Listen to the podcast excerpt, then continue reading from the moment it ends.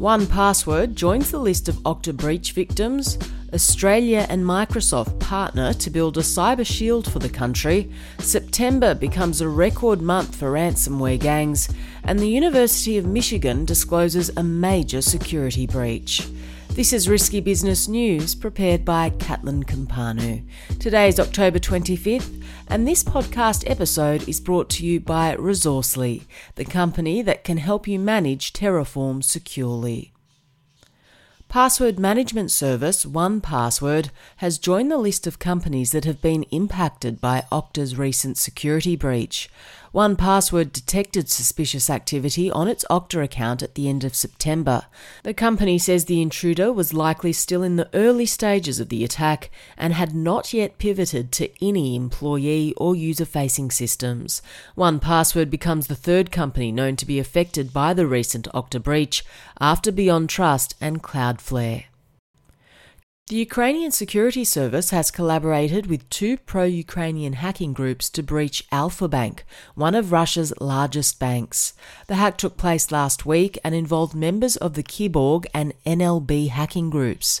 The two groups claim to have stolen data of about 30 million Alfa Bank customers and have leaked some of the stolen files as proof. The bank denied getting breached in a statement released to Russian media. Ukrainian security officials haven't elaborated elaborated on the role that they played in the attack. Kaspersky researchers have published a second analysis of Triangle DB, the iOS spyware implant that was deployed as part of Operation Triangulation. The operation targeted Russian government officials, foreign diplomats working in Russia, and Kaspersky employees. Russia's FSB intelligence service has linked the attack to the NSA and claims Apple cooperated with the American spy agency. Kaspersky's latest Triangle DB report describes two pre infection components that the attackers used to triage victims and details collections of GPS, microphone, and password data from infected devices.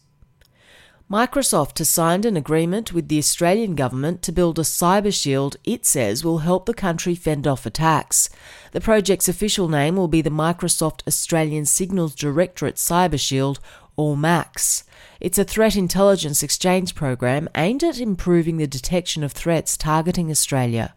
Besides MACS, Microsoft will also invest 5 billion Australian dollars to build 9 more data centres in the country, raising the total to 29. The Canadian government says that a Chinese disinformation campaign named Spamouflage is targeting lawmakers and public institutions. The operation began in August 2023 and leverages Facebook and Twitter bot networks. The accounts posted content accusing Canadian politicians of criminal and ethical violations and tried to silence critics of the Chinese Communist Party. Officials say that some of the posts used deep fake videos. The University of Michigan has disclosed a security breach after hackers broke into its internal servers at the end of August. The organisation says it detected the incident, but not before the intruder had accessed information on employees, students, alumni, donors, and contractors. The University of Michigan is one of the oldest and largest universities in the US, ranked 11th by 2022's enrolment numbers. Thousands of Irish drivers have had their licence information leaked after Irish police left the data exposed on the internet.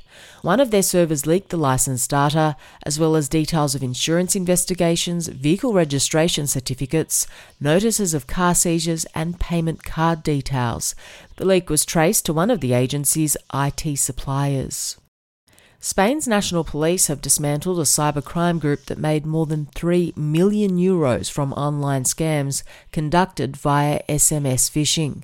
Officials say the group impersonated delivery firms and electricity suppliers, as well as stealing and selling the personal data of 4 million people.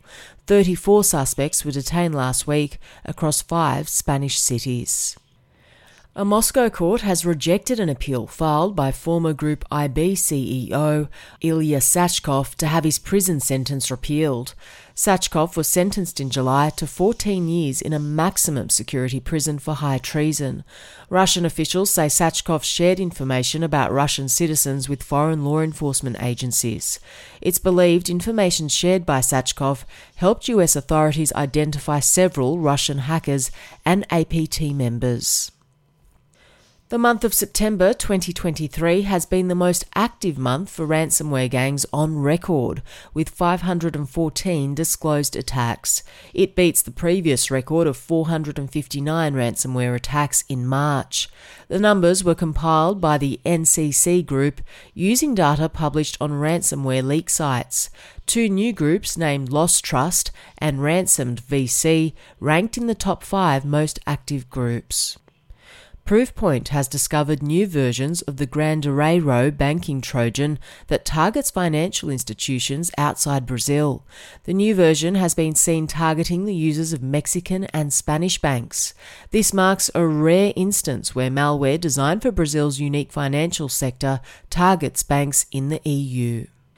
Google is working on adding a feature to its Chrome browser that will hide a user's IP address behind a network of proxies.